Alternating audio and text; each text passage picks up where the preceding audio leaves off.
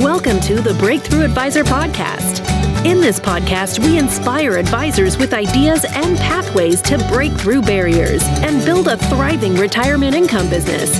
We will interview innovative technology developers, business leaders, and successful advisors, then help you organize and execute these ideas to move your business forward. Good afternoon and welcome to the Breakthrough Advisor podcast. My name is Jack Martin. Uh, I have the privilege of serving as the virtual CMO for InsurMark. Uh, today we've got Jeffrey Levine with us. Uh, we're going to ask the hammer what's going on with taxes. Jeffrey, welcome aboard. Thanks for having me, Jack. I appreciate it. So uh, we're, we're sitting here still a little bit early in the, in the in 2022. Uh, what are you hearing uh, about the tax situation? You know, at the end of last year, the rumble was all about the Build Back Better and all that tax stuff, and so the the the drumbeat seemed to have calmed down a little bit. So what what are you hearing? What's going on with taxes this year? Yeah, well, it is a really good question. And actually, uh, you know, late last year, even though it didn't happen, it seemed really likely that we were going to get some sort of tax legislation.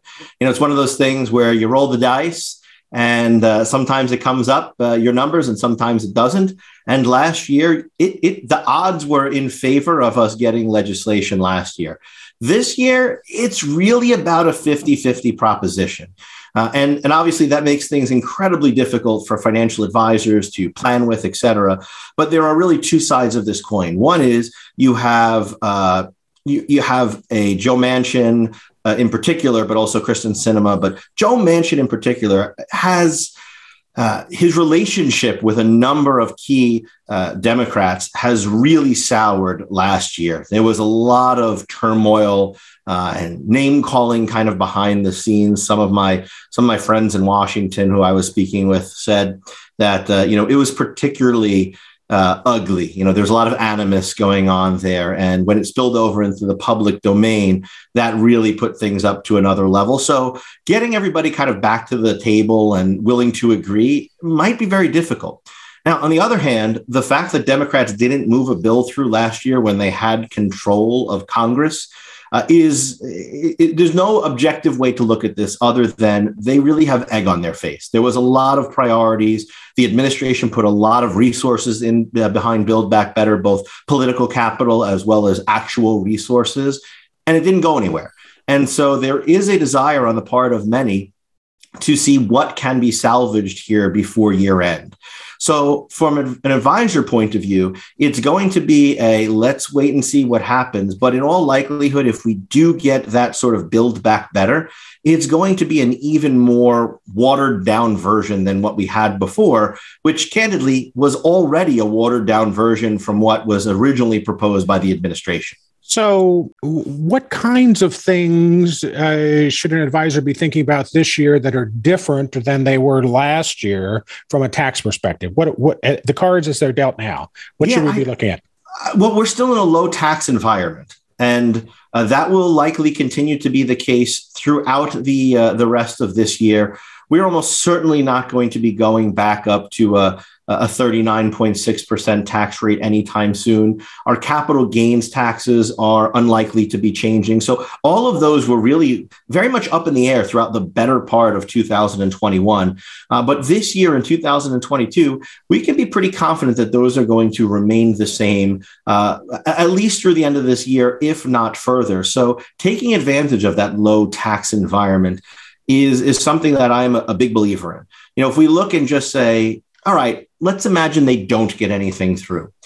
Well, Democrats still effectively get a lot of what they were hoping for in a few years. It just takes a little bit longer, right? They've just got to run out the clock, so to speak. Because in 2025, at the end of that year, many of the tax cuts, in fact, nearly all of them that are on the individual side of the tax code expire, and we go back to the pre TCJA levels. And what's important to note about that is you know, overwhelmingly, Americans saw lower taxes as a result of the TCJA. And some of the things that are uh, misconceptions out there, like oh, people in high tax states they they ended up worse because they lost their SALT deductions. That's not true on average. Some people did lose out on SALT deductions, but a lot of those people weren't getting them anyway because of AMT or other reasons. If you look at the numbers on uh, across all quintiles of income. So from the lowest income filers to the highest income filers. On average, every quintile saw a reduction in, uh, in taxes as a result of the Tax Cut and Jobs Act. Similarly, even in high tax states like in New York and New Jersey, or California, et cetera, on average, taxpayers saw lower tax bills after the Tax Cut and Jobs Act. Now, of course, there's always outliers, but figure three quarters of folks roughly saw lower tax bills as a result of those changes. Well, it stands to reason that if changes occurred, that meant three quarters of people had lower tax rates uh, because of those changes. Well, if those changes go away, three quarters of people will have higher taxes going forward than we have right now. So we're still likely in this low tax rate environment where things like Roth conversions or capital gain harvesting or uh, choosing whether to accelerate certain deductions for business purposes. Uh, you know, there's we have bonus depreciation, for instance, right? That's still in kind of effect in the law now. You got to ask yourself, do you want to take that bonus depreciation or not? Uh, you know, just something like that as a discussion point with a client, because in a client's mind, having you know a lower tax bill this year is a great thing, right? It's like, oh, I, I took more depreciation this year. This is great. My tax bill is lower. Well, the reality is the winner of the tax planning game is not the person who has the lowest tax bill this year. It's the person who has the lowest lifetime tax bill. And anything you do to lower taxes this year might have a, uh, a negative impact on, on future years, right? It's it, you could use the Roth conversion as an ideal example. You can pull taxes into this year that materially increases your tax bill. But if it saves you money long term because you think your tax rate might be higher down the road, it ends up being the right decision. And so there's a lot of things like that that we can uh, work with clients on timing income. When do we push and when do we pull the income and deduction levers to really help them have a lower lifetime tax bill, which is at the end of the day, who wins that game? So um, let's uh, let's unpack this just a little bit more. So sure. we're, we're still in historically low rates, mm-hmm. okay, mm-hmm. relative to the last 70 or 120 years, or however you want to look at it. Um, and and now you start to look at, as you said, the expiration uh, of those Trump tax cuts, plus the inherent pressure that we're seeing from inflation, government spending, etc. None of those things typically translate into lower taxes. They typically mean higher taxes, right? That's that's correct. Yeah, and just so, about everything is pointing towards higher taxes. Yes, we're heading north on taxes. Mm-hmm. The, the the so so if, uh, we're, we're talking a lot to our advisors about taxes and retirement, and in that vein, you touched on Roth conversions. Are there other steps people should be taking to create to accelerate income or to create tax-free income in that in those retirement years should we be concerned that when we have that Johnny Paycheck moment and and retire like the uh, you know 3.5 million people who did in the last 18 months that our tax rates are, aren't going to go down in retirement as as we've been told all these years. Yeah, 100% we should be concerned about that. And and, and frankly, the cross section of Americans that are served by financial advisors you know tend to be a little bit more affluent a little bit higher income on average than your quote unquote typical or average american. And so those individuals are at greater risk of seeing their tax rates rise in retirement. They are victims of being great savers right? Their whole life they've been told save save save save save and either they weren't uh, told about Roth accounts or they didn't have access to Roth accounts while they were working or they just didn't think it was right at the time. Many individuals today still have vast portions of their wealth tied up in traditional IRAs, traditional 401ks, et cetera. And I get it. You know, writing that check to the government when you can get a lower tax bill this year uh, because of a deduction to an IRA or a 401k salary deferral, it feels good in the year, right? There's like that immediate gratification but it does potentially create issues down the road. And so there's lots of things you can do. Everything from, you know, figuring out early on whether you should have Roth or not to uh, looking at Social Security, not just as a, uh, a longevity play, but also as an income tax play. Because you know, if we think about the, the typical IRA or 401k distribution, every dollar of income that we take out of one of those accounts will generally increase our, our income by at least a dollar, right? In some cases, more thanks to things like the quote unquote tax torpedo, et cetera, right? But at least one dollar. Whereas with Social Security, in a worst case scenario, every dollar of Social Security is 15 cents on the dollar tax free. And I know that doesn't sound like a whole lot, but you know, I would I would encourage everyone listening today to think about like what if 15% of every paycheck you had earned while you were working had been tax free. Think of how much more money you would have had to spend in those years on, on family vacations, or you would have been able to save for retirement. Well, today, a lot of retirements might last as long as, you know, working careers. Someone who's 65 who starts taking Social Security or 67 could live, you know, 30 years. And, you know, they might have three decades of 15% or more tax free checks from Social Security. So swapping out a dollar of income from an IRA with a dollar of income with Social Security is actually a tax efficient move, not just a longevity protection move, but a, a tax efficient move as well. Gotcha. So, uh, hey, folks, you're listening to the Breakthrough Advisor podcast, and we're here today talking with Jeffrey Levine about taxes and what's happening in 2022. And Jeffrey, we've been talking um, uh, a lot about this low tax year and our feeling that taxes are going to rise in, in, the next uh, few years. We've talked about Roth conversions and the wisdom of looking at that, uh, you know, as an option for this year, planning around Social Security and so on. Um, eh, one of the other areas that we hear a lot of advisors talking about is creating tax-free income using life insurance sure. uh, and and using that as an income stream. So again, that's kind of a conversion thing, right? Taxable assets into tax-free. What are your thoughts Absolutely. on that? Yeah, so um, I'll be quite candid. I think it's a great strategy for a certain cross section of individuals. I do, on the other hand, uh, see it abused or misused sometimes uh, by folks who are, are, are talking about tax savings to individuals who either don't have the time horizon to stick with an insurance policy over you know 10 15 plus years which is you know oftentimes where we see those benefits.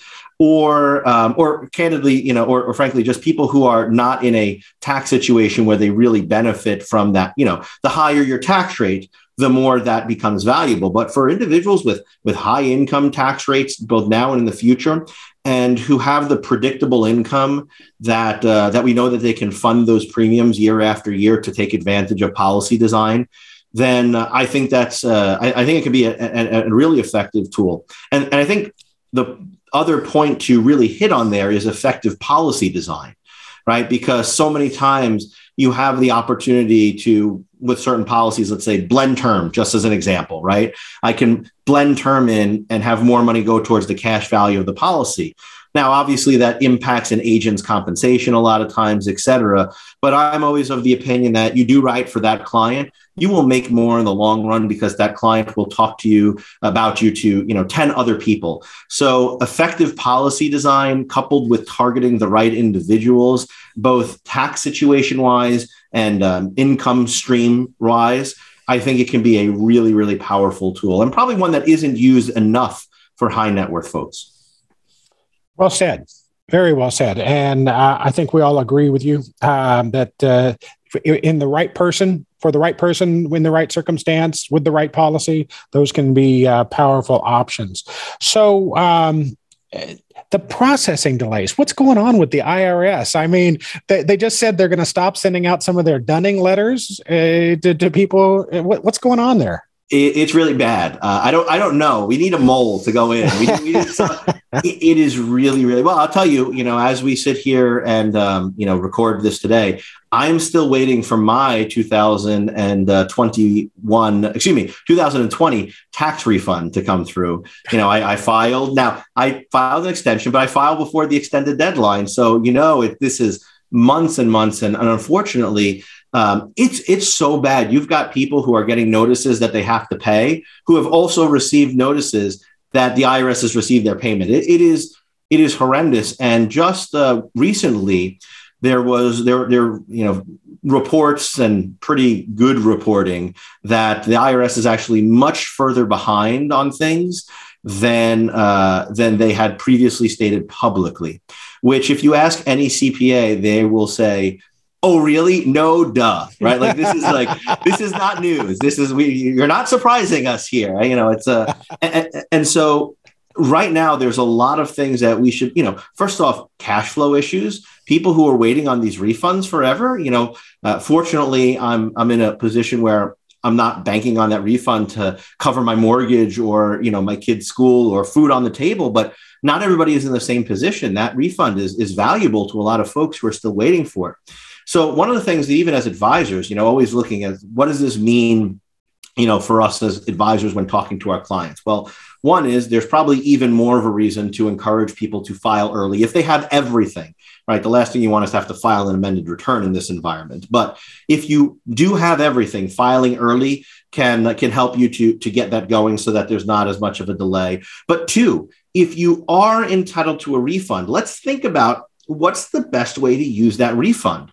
Do you want to, for instance, say send me a check or maybe we're better off just crediting that refund forward and using it to pay down estimated taxes for 2022 right? That's what I'm telling a lot of people right now who are expecting a refund. Like, hey, I would not ask for that refund. I would let it sit there. It's already going to stay with the IRS. You might as well get credit for it for your estimated taxes this year. And this way, even if it takes them 11 months, who cares? Because at the end of the day, you're just using it to pay down your 2022 estimates. So just little conversations like that can, you know, help a, a client with their cash flow situation right now. It, it, people appreciate those sorts of little touches.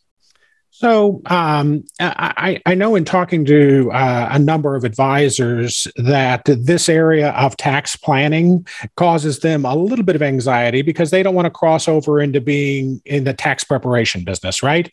Um, and, and, it also, you know, may put them uh, at odds with the client CPA. So, I mean, we're big fans of Holistiplan. Kevin has done a great job of supporting our advisors who are using it, and so you know we like being able to analyze and be able to understand. But then, you know, you get that report and it says, here's 10 things you should be doing. Uh, and maybe one or two of them weren't on the CPA's list. So, how do you have those conversations? What advice do you give non tax preparers about working in this income tax world? Sure. Well, I think there's uh, the first thing is always listen to your compliance departments and regulators, right? Like that's uh, goes first and foremost. You've got to follow corporate policies. If uh, your company tells you you can't do something, unfortunately, that's the way it is.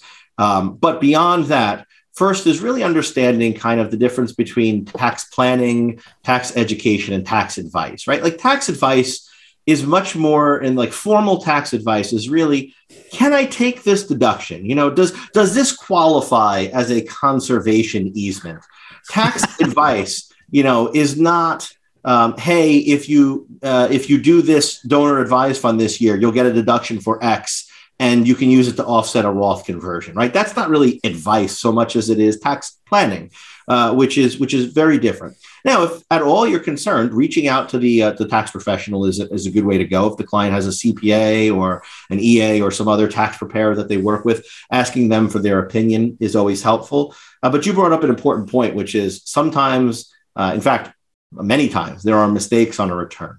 Uh, you know, it, it's almost like those CPAs just rush to get everything done in a few months to meet some arbitrary deadline. You know, I, I, don't, I don't know why there's so many mistakes. but It's almost like they're hurrying to get everything done before this arbitrary deadline. Right? I, I, of course, I, I, I, jest a little bit, but the reality is in other countries, there's a much longer deadline to, to complete your returns for prior years because there's so much going on. You know, we are we are forcing CPAs to work night and day, and everybody has their friend or their family member or or their colleague who's a CPA, and they don't see their kids for three months. I mean, it's ridiculous. Uh, so there are bound to be mistakes there, things that are not uh, explored because CPAs just don't have the time. They're literally working against the clock in those situations. And so it's not uncommon to find either mistakes or things that could have been done differently. And so, you know, the first, when, when reaching out or dealing with those situations, there are a few things that I always, uh, that I always suggest advisors do. The first thing is, you know, obviously make sure you have your ducks in the row, right? You don't want to reach out to the CPA and, and, and um, you know be 100% wrong in the opposite direction but assuming you're pretty confident about things the first thing is uh, to just you know to call the cpa without the client there right? You, you want to reach out without the client on the phone. Now sometimes the cpa won't talk to you. They say we gotta you know. But if you can do this without the client that is your best course of action. Because once the client gets on the phone now everybody's got to cover themselves right? Now it's not a conversation between two professionals trying to work things out for the best interest of a client. It's he said, she said, and we're trying to, everybody's trying to cover their own, you know what. So if you can avoid having the client on the phone, that's helpful. The other thing is using what I sometimes call the magic words uh, at the end of whatever you say. So, for instance, let's just say uh, you, are looking at a return for the previous year and um, uh, you know an HSA contribution wasn't reported, right? You help the client make the HSA contribution. You're looking at the return. The return says no, HA, uh, you know HSA contribution was made, and so you know it's a mistake. Well, reaching out to the CPA and going, "Hey, you made a mistake, bonehead," you know that's probably not going to be a, a great way to go. So instead, if you can get the CPA on the line and just say, you know, hey, I was reviewing so and so's return. And, you know, it's my understanding, at least I thought that usually HSA uh, contributions are reported on this line, and so and so made this contribution last year. Um, is that where it should go? What do you think? And, and those last words are the keywords. What do you think? right? Because now, even if you are basically telling them that they made a mistake and here's how it's really supposed to be, and you know, and I know it, you know, saying, What do you think is giving them at least that deference to say, all right, they're asking me my professional opinion, right? They're not saying they're better than me or smarter than me or trying to be adversarial. They're just so those magic words at the end, what, whatever you say afterwards, like, isn't it supposed to be here and here and here and here and here? And weren't, weren't they supposed to have this? What do you think? Like, it just changes the whole character of the conversation. And so uh, I, have you know, it's something so small, but after speaking with advisors, it's one of the things that um, uh, you know, I've heard comments like, that was amazing. We always got into arguments before, and now we we're actually accomplishing these things. That little change made all the difference in the world. So, you know, what do you think? Magic words. Awesome. So, as you're traveling around talking to advisors, um, what are the two or three most common questions you're getting right now? Well, certainly we addressed one already, which is what's going to happen. Uh, you know, what's what's going to happen from a tax code uh, perspective. Uh, the other thing that is is continually popular is in a similar vein, but maybe uh, you know same type of thing. Also ice cream, but different flavor. Uh, is what's going on with retirement legislation? There's kind of been uh, discussions over the last year or so of having a Secure Act 2.0, um, and and that is likely to happen. In fact, uh, last year and you know, listeners may may not believe this when I say this, but it's true. Uh, we got unanimous approval from the House Ways and Means Committee. Now, that doesn't happen very often anymore. We don't have unanimous approval on much of anything these days, um, and yet unanimous approval and consent was there. Both uh, Chairman Neal as well as uh, Representative Brady have said that they want to move legislation forward this year.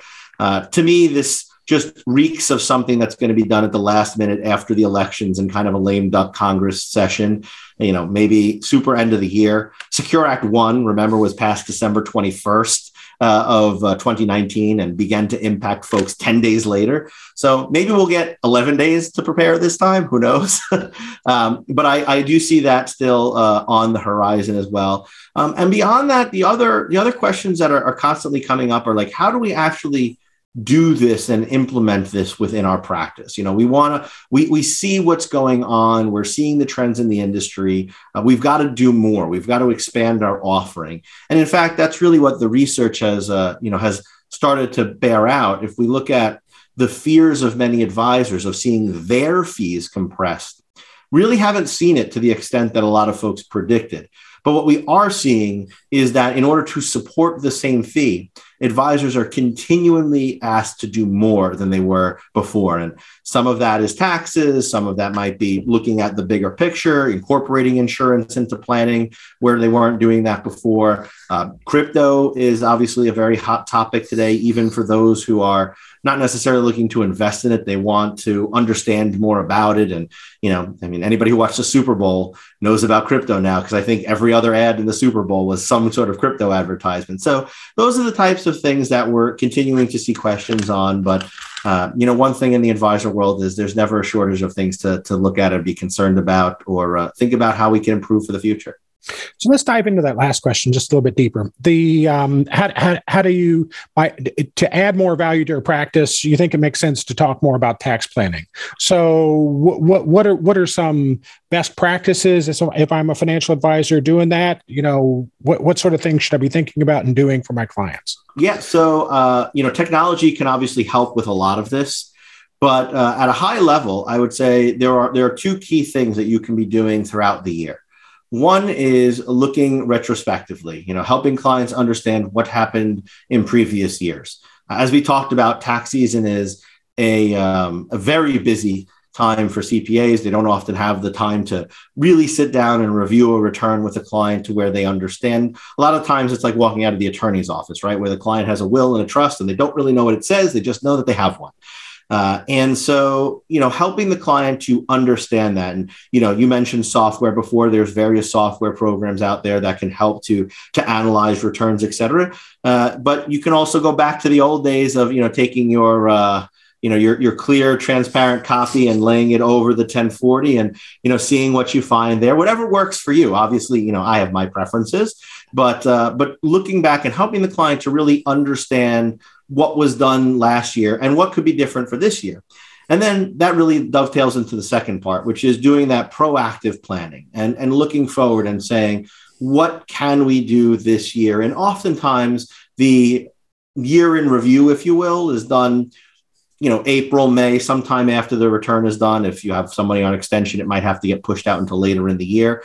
Whereas the, the tax planning should largely be done later in the year, you know, probably October, November for a lot of folks. It doesn't mean you can't touch on things that you're thinking about earlier in the year sooner, but not everyone's income and deductions are well known in January or February, right? Uh, business owners, uh, those who work on, on commissions or some type of sales bonuses, et cetera, they may have dramatically different income, or maybe your client decides to make large uh, charitable contributions in some years but not others or you know they're thinking about doing some sort of expensive surgery that they'll be able to have a deduction for or whatever it may be right? There there are income and deductions that vary dramatically and by october november we tend to have a lot better sense of what things look like already for the current year. And so doing some sort of projection as to where things stand and then figuring out what do we tweak? You know what do we do um, but just you know, understanding the client's goals, right? That's the first thing. You know, is the client charitably inclined or not? Well, if they are, what's the best way to support that? If they're under 59 and a half, it might be, you know, using appreciated stock to donate to a donor advised fund every three years to bunch those contributions together and avoid tax on the capital gain. If they're over seven and a half, maybe we're switching to QCDs. But you know, there are tax efficient ways about going uh, to to solve whatever you know issue the client wants? Are they concerned about legacy? Well, if they are, what's the best practice for us from a legacy perspective? Should we be looking at using life insurance as a legacy vehicle, or um, is are our clients very successful financially, and our clients' children? May be very successful, just not financially so. Maybe the client is a doctor, a high income or was a high income, high net worth doctor, uh, and their child is a school teacher. Super successful in their own right in a life perspective, but not making three, four, five hundred thousand. If legacy is our concern, maybe we're steering less towards Roth conversions because if we preserve that IRA, more can be taken out at the kids' income tax rate, who are much lower than mom and dad, right? So obviously, mom and dad have to take their RMDs. We can't take less than that, but we don't have to accelerate perhaps with Roth conversions. Where if it's the opposite, you know, maybe mom and dad are in a much lower income tax situation and they're going to be leaving money to their child who is a, a doctor, a lawyer, a high income financial advisor. Maybe we're looking at doing more of the Roth conversions and using mom or dad's, uh, you know, sorts of, uh, you know, low tax rate environment. At the end of the day, it's first, what's your goal? And what are we trying to accomplish? And most advisors already know this about their clients. Um, and then, second, how do we use and, and uh, to a large degree, manipulate the tax code legally, of course, but uh, how do we change things around and use the tax code to our advantage to best accomplish those goals? Good. Excellent. Excellent. All right, a lot to chew on. Thank you very much, Jeff. You, you a very thorough job uh, as usual. I uh, really appreciate it. Hey, folks, you've been listening to the Breakthrough Advisor podcast from InsurMark. We want to thank you for taking time out of your busy schedules to join us. Uh, we look forward to hearing you again. You check us out on any of your podcast platforms. You'll find us as Breakthrough Advisor Podcast. Thank you. Thank you for listening to the Breakthrough Advisor podcast. Click the subscribe button below to be notified when new episodes become available. The information covered and posted represents the views and opinions of the guest and does not necessarily represent the views or opinions of InsurMark. The content has been made available for informational and educational purposes only.